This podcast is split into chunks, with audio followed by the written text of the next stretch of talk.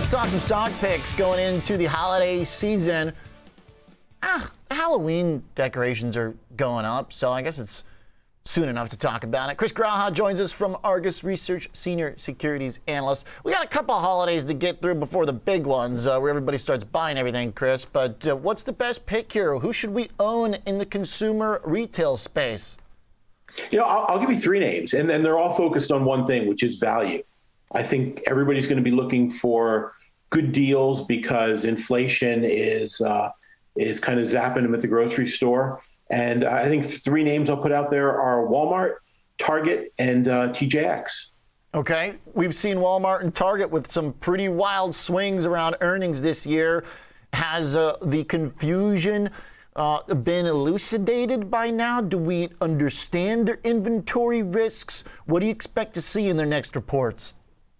You know, I, I think the, the hope, of course, is that by them being aggressive and reacting, you know, certainly the way Target did at the beginning of the year, that that clears away the excess inventories, prepares them to get into the holiday season with, you know, both space to bring in new merchandise and make the stores look good, and not have a whole lot of stuff that needs to be uh, uh, marked down going into the holidays. So, so yeah, I think uh, I think they've probably been aggressive at it, and uh, hopefully they've done enough. Uh, you know, when you look at Walmart's inventories where they were, uh, some of it was just, some of it was food and food inflation. Uh, some of it was things where they felt like they weren't in the in-stock positions they wanted, and then there was another portion that they they really felt like they wanted to get rid of. And uh, yeah, I mean, at this point, hopefully they've moved through uh, all of that stuff as we enter into the holidays. But again, they should be in a good position to offer value and deals and attract people with uh, the food and the staples they offer. Okay, here's what I here's the, the catch that I have though going into the holiday season is we'll Target um, so Walmart the more staple side of it I feel like we it kind of gets dismissed sometimes in the big holiday conversation. But when I think about like Target, the higher ticket items, and maybe Walmart shouldn't, uh, maybe I'm wrong there, but when I think about the potential for big ticket items and holiday spending, I think more a little bit about Target or Amazon. But then if Target told us in the last couple earnings that a lot of their high ticket stuff, TVs, couches, etc., had already been bought, where does the umph, where does the power come from this holiday season? What's going to drive the receipts and the tickets? Well, I mean, I think I think some of the umph comes from you know a return to holidays. People have people have jobs, incomes are growing.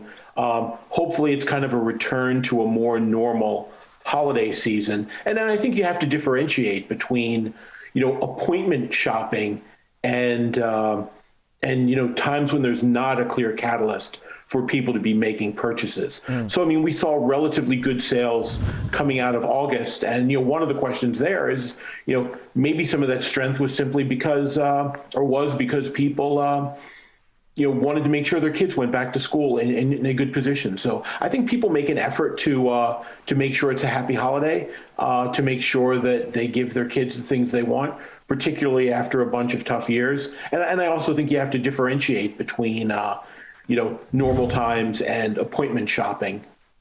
Okay. And what about Amazon? Uh, where, where do they fit in? It doesn't sound like they're on your top list right now.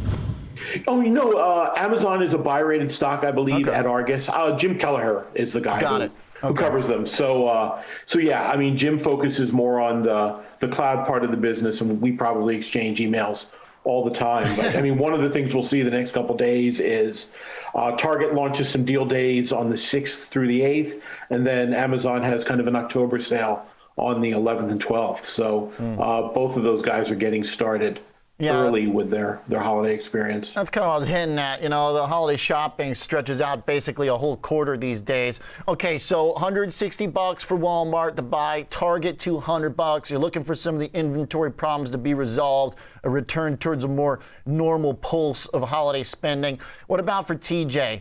Uh, stock that generally has been a pretty good hideout in consumer discretionary not quite as crazy, generally pretty stable the last year and a half. Do they still have that uh, competitive edge?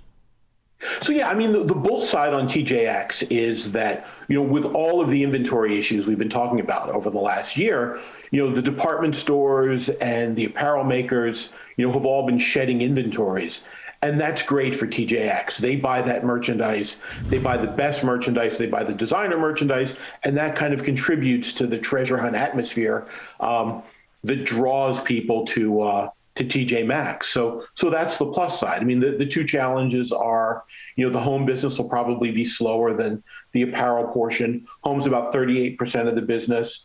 And uh, in the international portion, maybe a little bit slower than domestic, but the U.S. part of the business is 79%.